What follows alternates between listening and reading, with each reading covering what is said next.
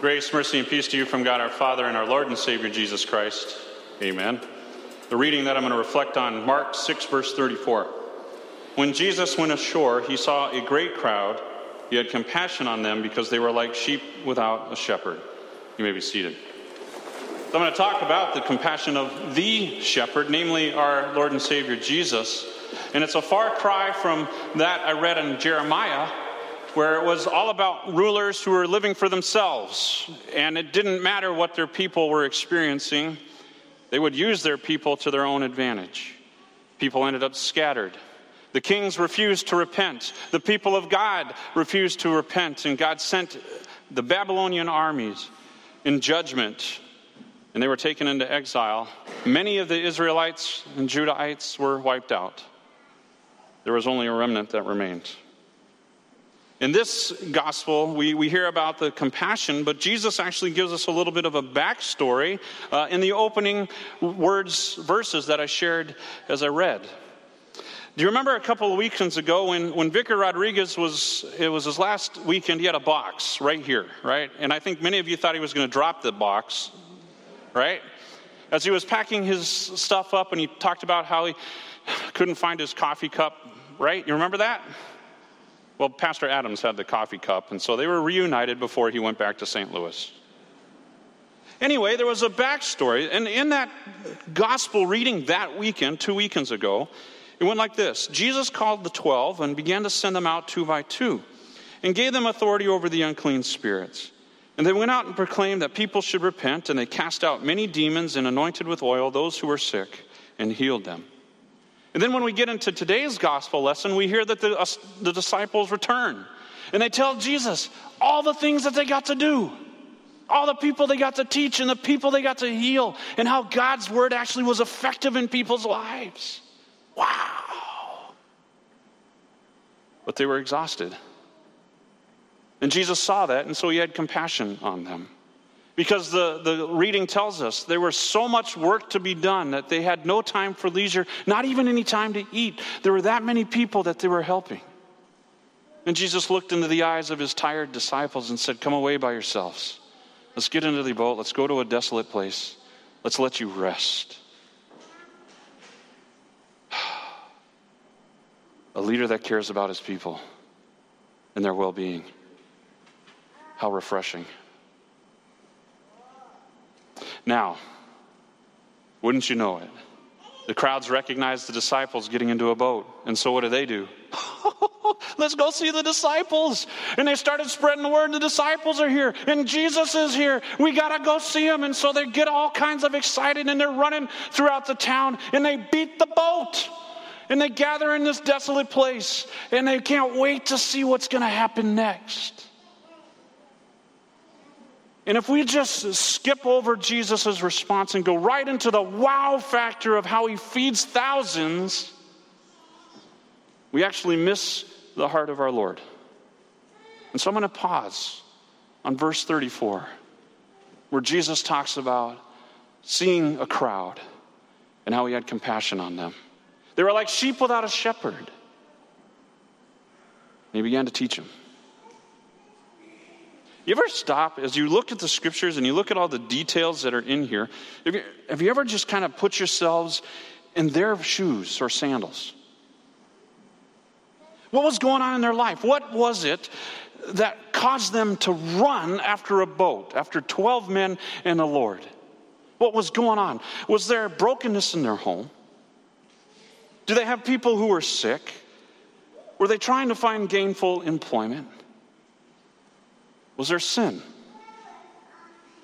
Infidelity, broken relationships, their own sinful nature? What did they go expecting to see? Did they want to see Jesus do something cool? We don't know. Actually, the people don't know either why and what they need from Jesus. They, they really didn't know. When Jesus steps out onto the shore and he sees this crowd of thousands before him, Scripture tells us he has compassion because they are like sheep without a shepherd, and he begins to teach them. Do you know the difference between feeling sorry for someone and compassion. Feeling sorry for someone is what you may have experienced when you turned on the news and you heard about that incident in Branson, Missouri, with a boat where some people who were just looking for a good time ended up in a sinking boat and 17 people or so lost their lives. You feel sorry when you hear stories like that. Or when you hear about the wildfires in California, you feel sorry for those that are being affected. But that's about it. Compassion is actually when you hear and you see sorrowing and, and concern for other people, you are so moved or so disturbed by what you see that your, your insides are turned inside out. You have to do something. You are motivated to make a difference. And that is why people volunteer for things they care about. It's why people spend time down at the Franklin Avenue Mission because they have concern and care for the people of Flint and they want to do something about it. Your insides are turned inside out because of what they need down there. So they go. It's what motivates people to volunteer to be Stephen ministers because they are moved by the compassion that they have welling up inside them as they see people who are hurting and they want to one on one work with them and speak God's truth into their lives. Compassion causes you to do something. Maybe alleviate someone's pain, maybe prevent something from happening. And the real miracle of this whole gospel account isn't Jesus taking bread and fish and saying, Eat. It's the fact that God Himself came and He had compassion on the people He cares about. Now, now, now think about this, if you would. How many, what's the total number of people that claim residence in, in Frankenmuth right now? It's not, you're not going to lose your membership if you don't get it right, okay? So just throw out a number 4,000? Okay, a little higher. 5,131 to look at 2016's numbers. So if there were 5,000 people in Jesus' time being fed, and it's actually more, because some of the Gospels say there were 5,000 men plus women and children, to wrap our mind around the miracle of the feeding, you would take every resident that claims residence here in Frankenmuth and you move them out to a desolate place. That's everybody. You clear out Independence Village, you clear out Wellspring, Meadow Lodge, everybody, and you move them out to a desolate place. And you know what? God looks into every single one of their eyes and they know their story. He knows what's going on in your home.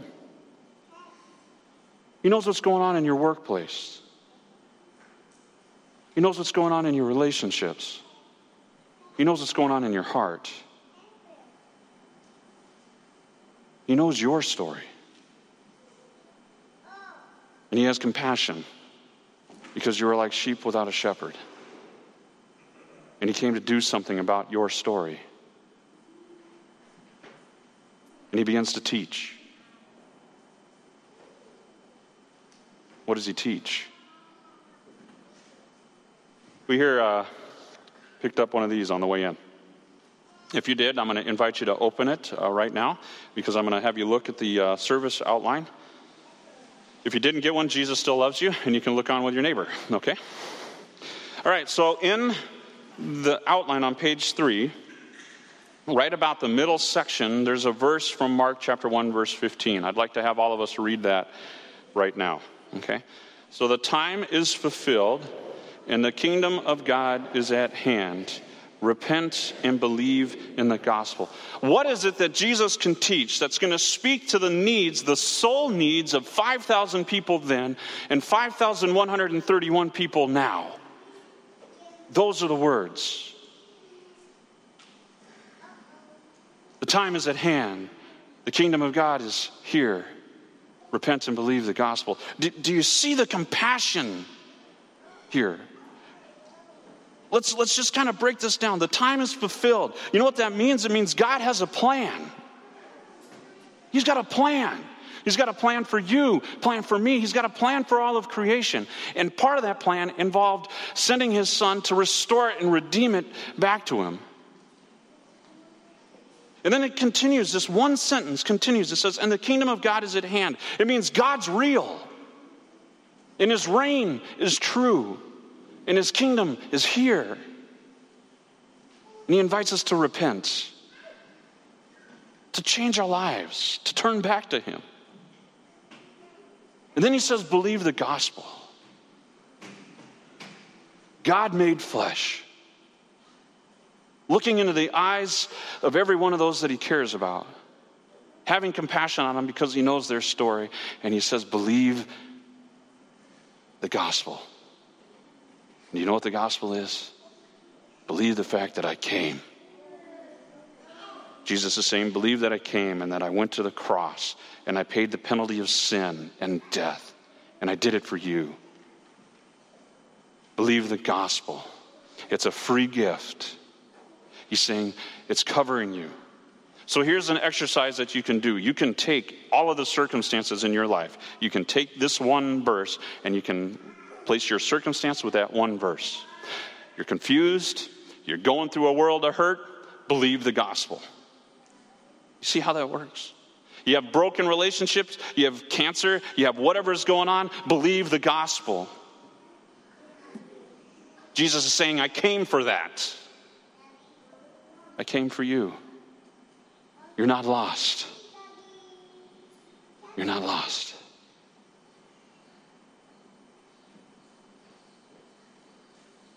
There's so much power in knowing that there's the crucified and risen Christ came for us. You need love? Come to the one who opened his arms, allowed him to be scarred with nails, and now wraps them around you. You need food? Come to the one that feeds thousands. You need health? Come to the one that promises eternal life because that is where real healing happens. You need forgiveness and new life? Come to the one that laid down his life that we might have it again and have it abundantly. Come to the shepherd, the compassionate shepherd, your Lord and Savior Jesus Christ. Amen. Amen. Now may the peace of God, which surpasses our understanding, guard our hearts and lives in Christ Jesus. Amen.